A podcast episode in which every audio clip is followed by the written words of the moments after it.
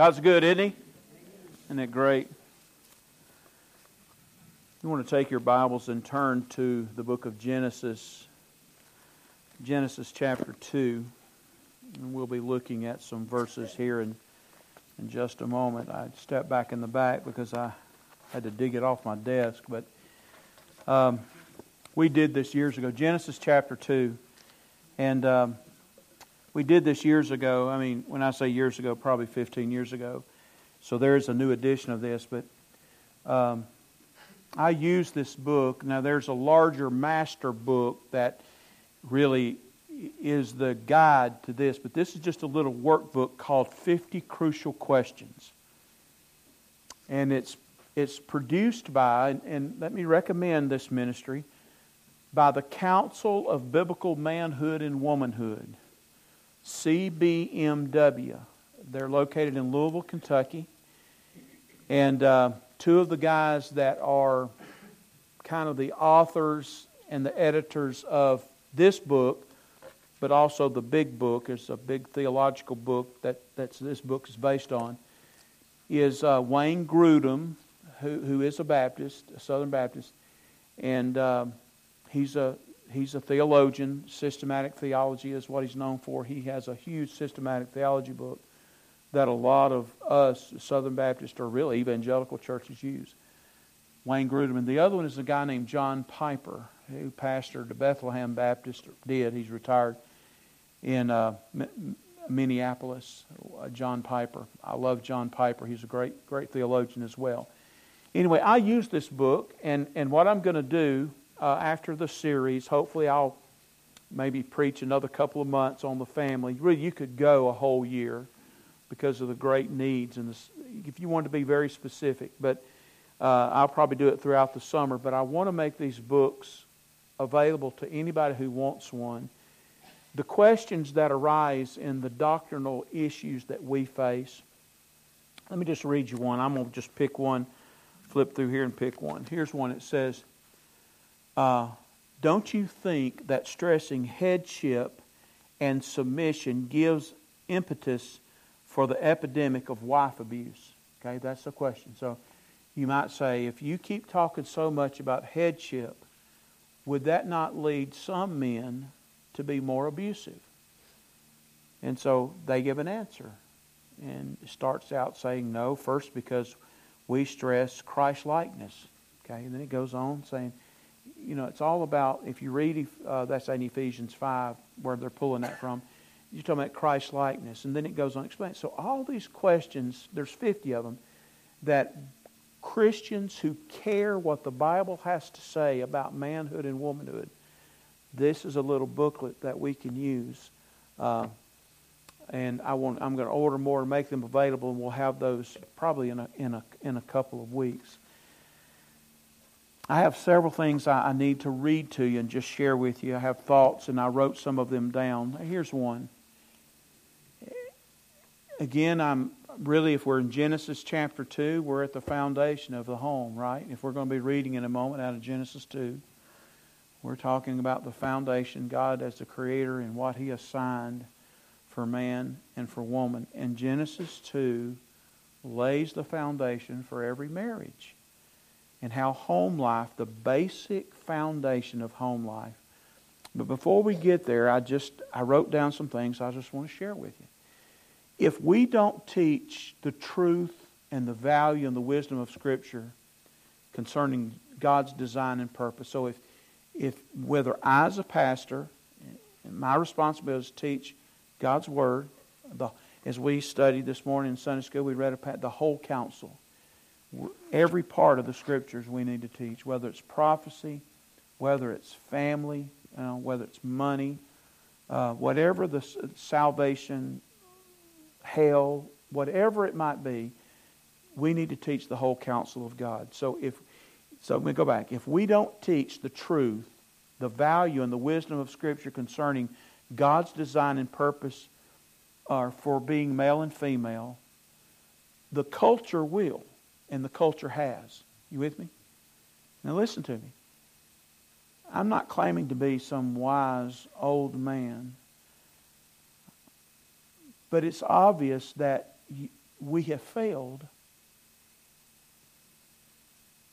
We have failed, each of us, in teaching, and of course worldwide for Christians, in teaching what biblical male maleness looks like and what biblical femaleness looks like. And, and the culture has not slowed down. They continue to teach what the devil desires. If God made man, and you know, we read this last week, God made a male and female. And you know they're different because He made them, they look different, right? And we're adults, the plumbing's different. But even Adam realized that. He knew it wasn't him, it was something different from him. But he said, This is now bone of my bone and flesh of my flesh. He knew she was different, but she was a lot like him because it came from him. If we don't teach these principles to, the, to our boys and girls in church or even our young adults, the world's teaching them something.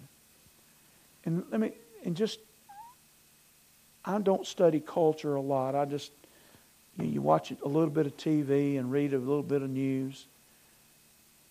It's not our culture. Now I'm just talking about America. I haven't traveled abroad in a long time. In our in our country is not sexual identity an issue. Am I right? Isn't it kind of bizarre? Let me say it again. You maybe you didn't hear me. Isn't it kind of bizarre sexual identity? And I okay. Well, how, so so how did it get this way? Well, and it's not all the church's fault. But some of it's happening because believers aren't teaching their children what, a, what is a male and a female, what it means to be a godly man or a godly woman. And everything the culture teaches is a lie because it replaces God's truth, right? Um, the devil was a liar from the very beginning, and he's the God of this age. He's the prince of the power of the air.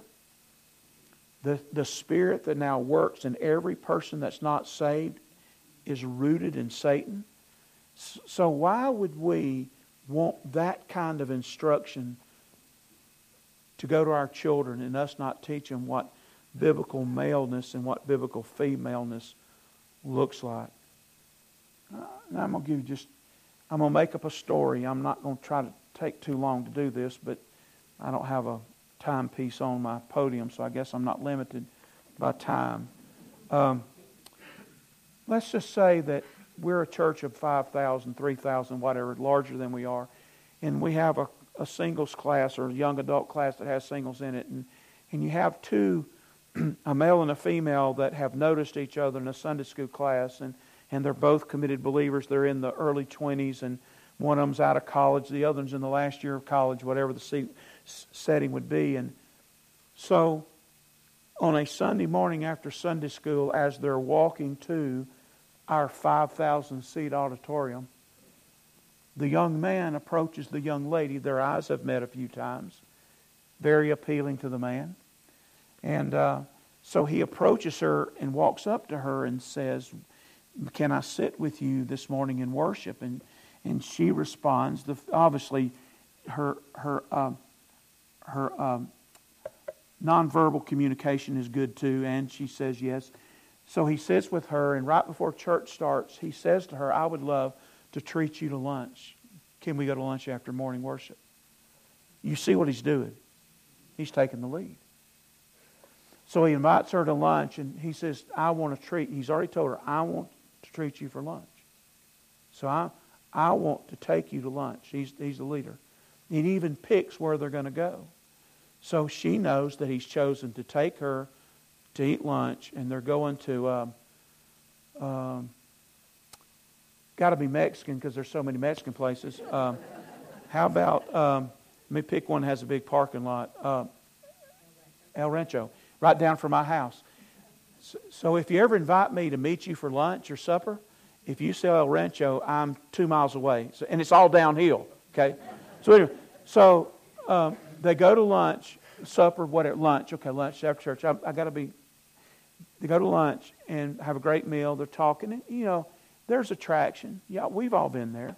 Uh, this uh, puppy love, it's real to the puppy. And uh, they realize. And so, but walking out, they're parked way back in the, in the, near the road because El Rancho is always full. And uh, so they're parked way out there. But while they're going to the car, two thugs come up out of the ditch and, and start to accost them. And now, unbeknownst to the man, the girl that he has his eyes on it has a black belt in karate and she specializes in nunchucks from Japanese. Uh, ju- it's not jujitsu, but one of the. But she, she she has them in her purse. That's what she uses for self defense. He doesn't know that. So when they start their approach to them, he just says run. He says you run, and he runs and he tackles them. Well, they beat the snot out of him. But the last thing he remembers is getting knocked out with somebody hitting him. But when he comes to, those two guys are knocked out because she knocked them out. Now, I say that to say this. As a man, it didn't matter, even if he had known she was a black belt in karate, right? In karate, black belts. Okay. I got a big belt. That's what I got. okay, we move on. So, I'm sorry, I shouldn't be funny about that.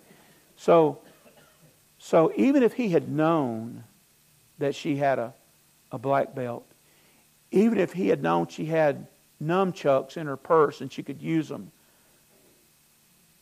his inclination was would be to respond as he did because he's the man. In his nature, his inclination, his manness even if he was lost, his manness, created in the image of God, his maleness would make him go take the take the take them on first. Whatever it would be, he might tell her to run. He might say, "Over my dead body," whatever it would be. He might take his wallet out and throw it at him. I don't know, but he would be the one. In most, because that's the nature of man. And you've seen, you just see there. So the man led, right? He led the whole day and he protected her because he's a man. Now, we've lost that kind of stuff. I was, even being a lost, my, my dad wasn't a great, he wasn't a believer as we would say a believer is, walks like Jesus. But there were principles of maleness I learned that we don't, we normally don't teach today. Opening the door. Right? Just, so, so the Bible has instructions that we, we must obey if we want to have the kind of homes God has intended for us to have. I found a verse this week. I, I've read it because you've read through the Bible. But a lot of times when you're doing that, you're reading in haste and you don't take it in context. Listen to this. This is, this is a great verse for your family. It's lengthy. It's in Deuteronomy 32. Let me read it to you. If you want to make a reference, it's Deuteronomy 32, 46, and 47. 47a. Take to heart all the words by which I am warning you today, that you may command them to your children. Let me start over. Take to heart all the words by which I am warning you today, that you may command them to your children, that they may be careful to do all the words of the law. For it is no empty word for you, but my word is your very life. I like that. My word is your very life.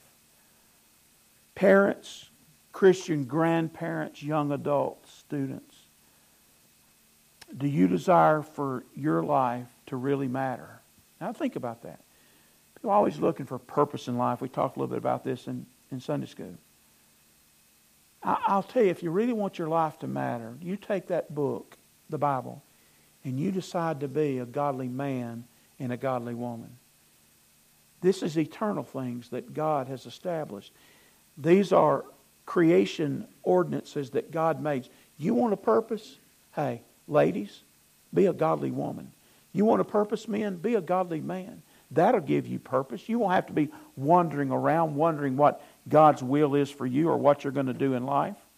Be a godly person. The scriptures related to manhood and womanhood, I'm just reading several things now, do not refer. Now, here's, here's the issue, and we're going to read Genesis 2 in just a second.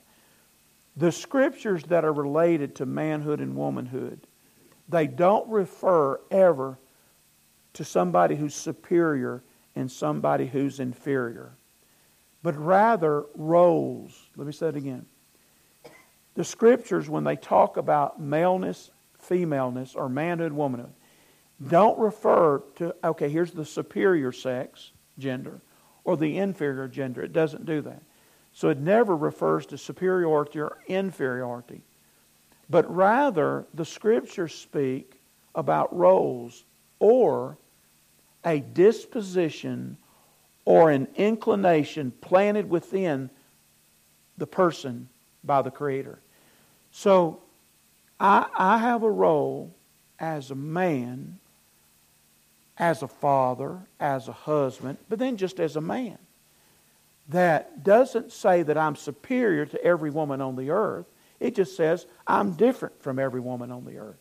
And inside of me, just like it is for every female on the earth, there is an inclination, there is a disposition that makes me do certain things.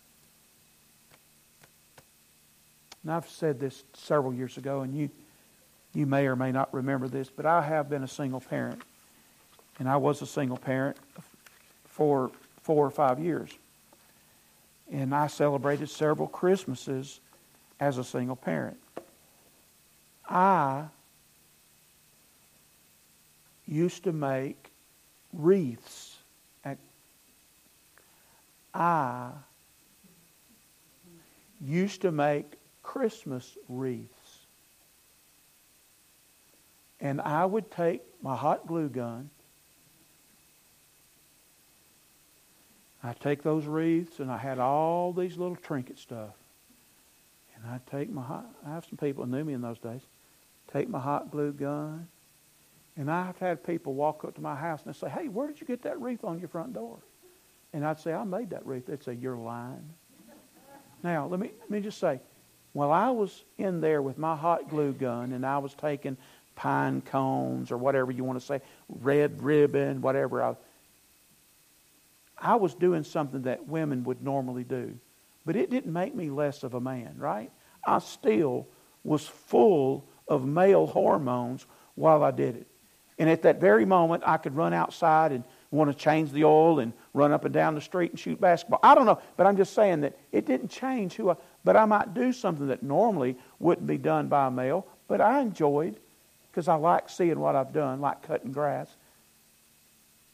I like making Christmas wreaths. So I'd make some Christmas wreaths. That didn't make me less of a mess. So sometimes we do things that aren't normally done. That's okay. That's okay in the Bible. However, the Bible forbids me acting like a woman. It forbids it. And it, it forbids me dressing like a woman. It does. So, for your children to be taught in a public school that it is okay for them to wear, for men, for boys to wear skirts, because in our culture, skirts are normally for girls, or to put their hair up in a ponytail, because that's normally for a girl. Not, I'm not saying always, but so whatever our culture says looks male and female, that's what we stick to. Let me give you some Bible verses. The thought of the wicked are an abomination to the Lord. Now think about that's Proverbs 15. The thoughts of the unsaved are an abomination. So whatever the world's saying, God doesn't agree. God has his own standard. Everyone who is arrogant in heart is an abomination to the Lord. Be assured they will not go unpunished. So, for a world that thinks they can establish the criteria by which men and women live, is, an, is arrogant because we're created, and they will not go unpunished. Leviticus 18 You shall not lie with a male as with a female. It is an abomination.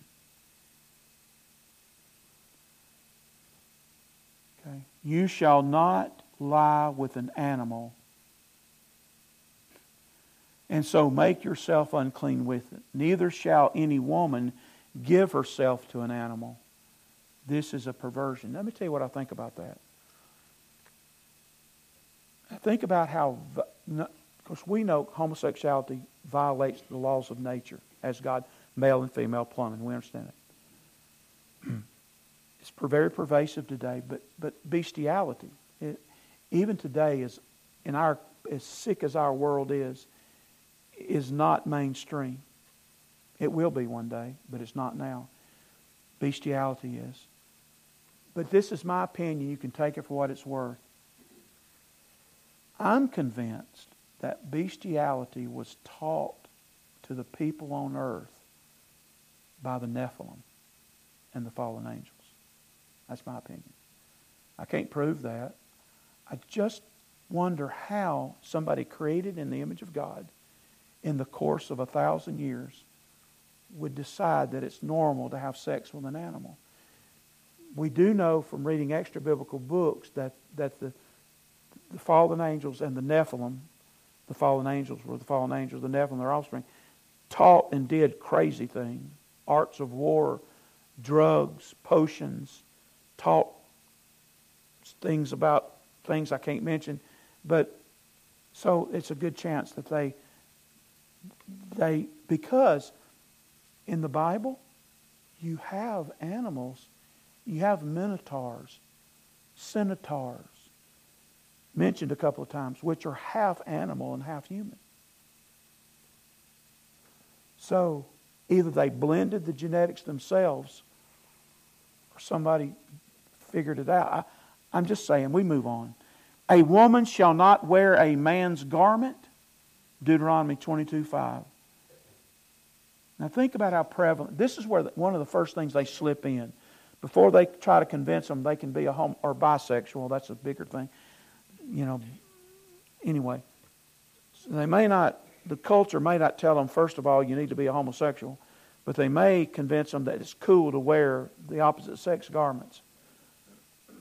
Um, we, again, I, I know I'm on on Facebook, but th- this will never get out of you know nobody's going to know who I'm talking about.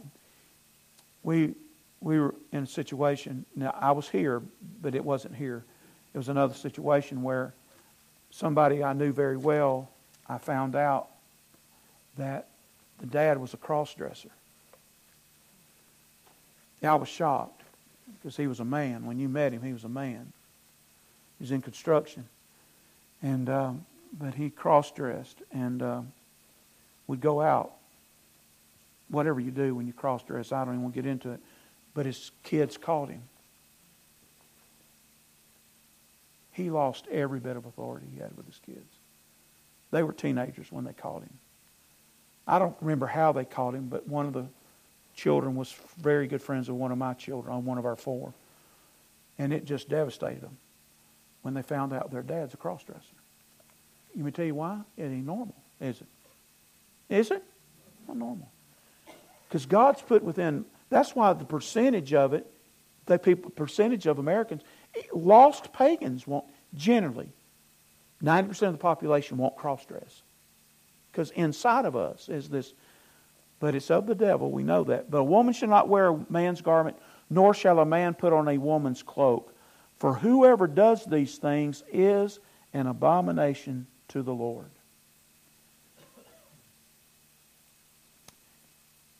The Bible says, just to play on words, I want you to think about this. In Ephesians 2, it says, We, as we're talking about being saved now, I, am going to paraphrase this. Ephesians 2, 19 and 20 says, We are no longer strangers and aliens to God's kingdom. That when you're saved and born again, all We're no longer strangers and aliens to God's work and, and the Word of God and the Spirit of God and the things that God's for. We're no longer strangers. But we are strangers and aliens in this world. Right? We're, we're in enemy territory. We live in enemy territory. So if our guards are not up at all time, if the armor's not on at all time, if we're not holding every thought captive to obey Jesus Christ, we are losing ground. And this is an area that we have horribly lost ground. What does it mean to be male? What does it mean to be female? And why? Why does it really matter? Well, because you end up in a world with feminine men and masculine women, or asexual. People don't want to, you know, the was it the attorney general? Somebody couldn't even say what she could define what a woman was. Who was that? Remember one of our. Remember that? I, I don't know who she was. I don't keep up with that stuff. It makes me sick. For some, for a grown adult, college educated, to sit in front of a, a group of question senators, congressmen, whoever they were, and she can't define a woman. Is that not stupidity? But that's where we are. So for us, that's the world. We're not like that. We know what a woman is. We know characteristics of femaleness and maleness. And the Bible speaks to that. Now, I'm, I'm in Genesis chapter 2. Genesis chapter 2. And I just want to pick up, let's just pick up at verse 15, okay? What somebody call out the time for me?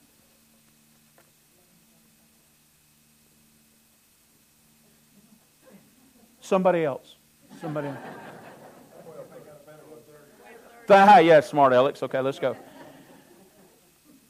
I'm gonna give. I want you to see four simple things and then we're going to have an invitation because we have a young lady that wants to unite with the church today. Says, let's listen to this. The Lord God took the man and, and he put him in the Garden of Eden to work it and to keep it. And the Lord God commanded the man, saying, You may surely eat of every tree of the garden,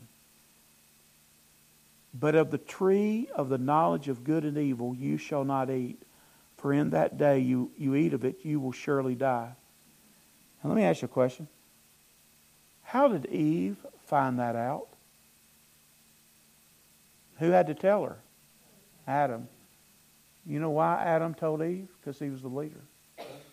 Interesting that God didn't show up to Eve and tell her that. He tells Adam that. And it says she knew, so Adam had told her. Okay?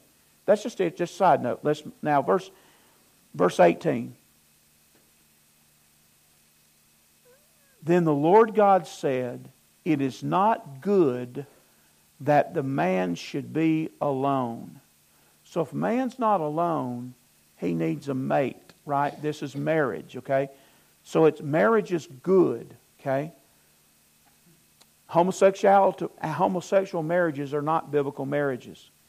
A marriage is a male and a female. So he says it's not good. So now, now out of the ground, okay? Remember how he made Adam? He made Adam from the ground, okay? So out of the ground, the Lord God had formed every beast of the field and every bird of he- in the heavens. And look, look what the Bible says. And he brought them to the man. He brought them to the man. I like that to see what he would call them. That's the exact same phrase you find in Genesis 1 when the Bible says, And God called the night, He called the darkness night, and He called the light day. God called it, and it was so. So now He gives Adam that authority to call it what it's going to be called, and it was so. Every animal we have a name for, most of them, especially the kinds, were named by Adam. Why? Because he's the head. Am I right? He's the head. Of both of these that are made in God's image, there's a head and there's a helper. We immediately see where the head is, okay? Let's, let's move on. So, so, he so out of the ground, see what he would call them. And look what it says. And whatever the man called every living creature, that was the name, or was its name.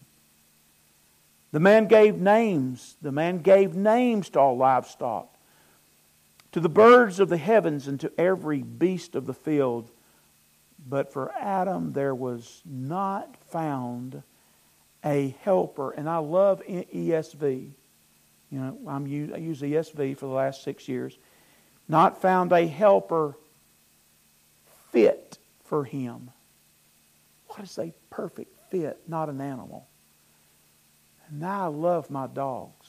Never thought I'd love dogs like I love dogs now. Now my personal dog is, is Polly.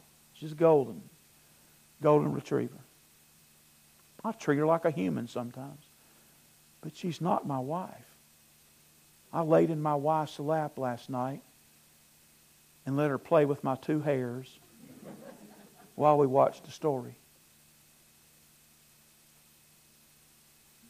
I can't do that with my dog. I can't communicate with my dog. So says so so it says for Adam there was not found a helper fit. I love that word, fit, likened unto him, fit for him. So the Lord God caused a deep sleep to fall upon Adam. We all know this. And while he slept, took one of his ribs and he closed up its place with flesh. And the rib that the Lord God had taken from the man, he made into a woman and he brought her to the man. Then the man said, This at last is bone of my bones and flesh of my flesh. She shall be called woman because she was taken out of man. He named her. He called her woman. That didn't come from God the Father. That came from Adam. Woman and Eve are names from Adam. Why did, why did God allow him to do that? Because Adam and Eve, you're going to find Eve doing stuff that's like a regent over the world, stewards of the world, because he has authority. He's the head. And so he names her woman. Therefore, a man shall leave his father and mother. You'll find this verse quoted at the end of uh, Ephesians 5. Therefore, a man shall leave his father and mother and, be, and hold fast to his wife, and they shall become one flesh. Then the man and his wife were both naked and were not ashamed. And there's a whole lesson to be learned about that. Let me share with you four things quickly. Number one, this is why we're talking about male headship, male leadership. Number one, Eve, or the woman, was created for the man.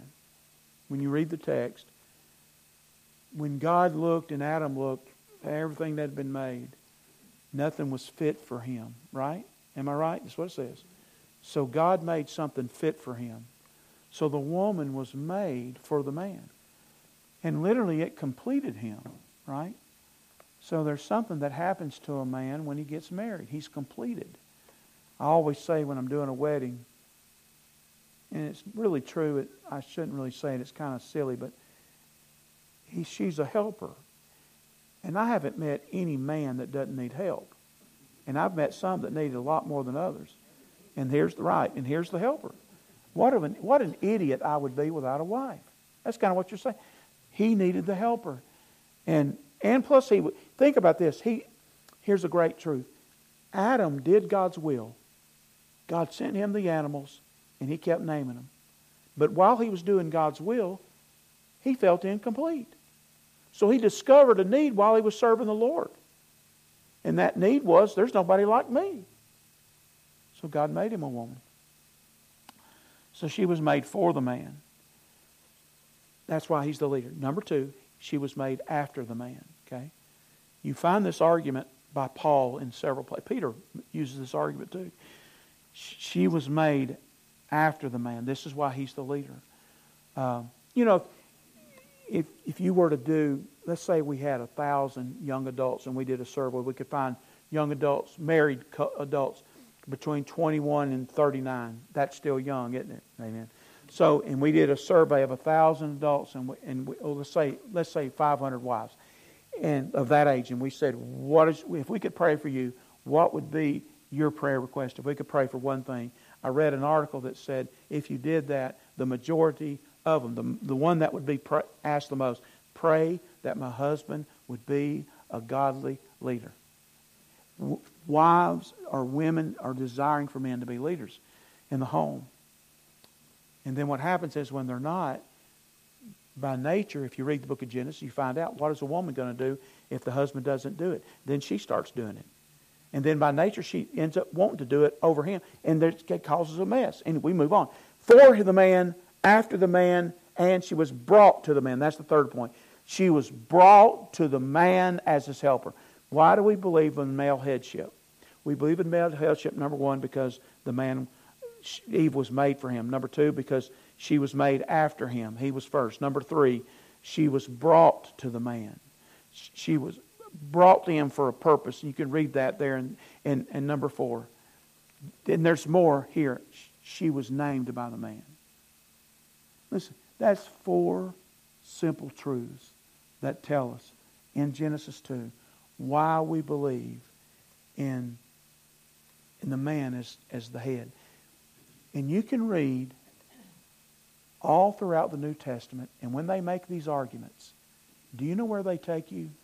They take you to creation in Genesis. It will say, Did you not read?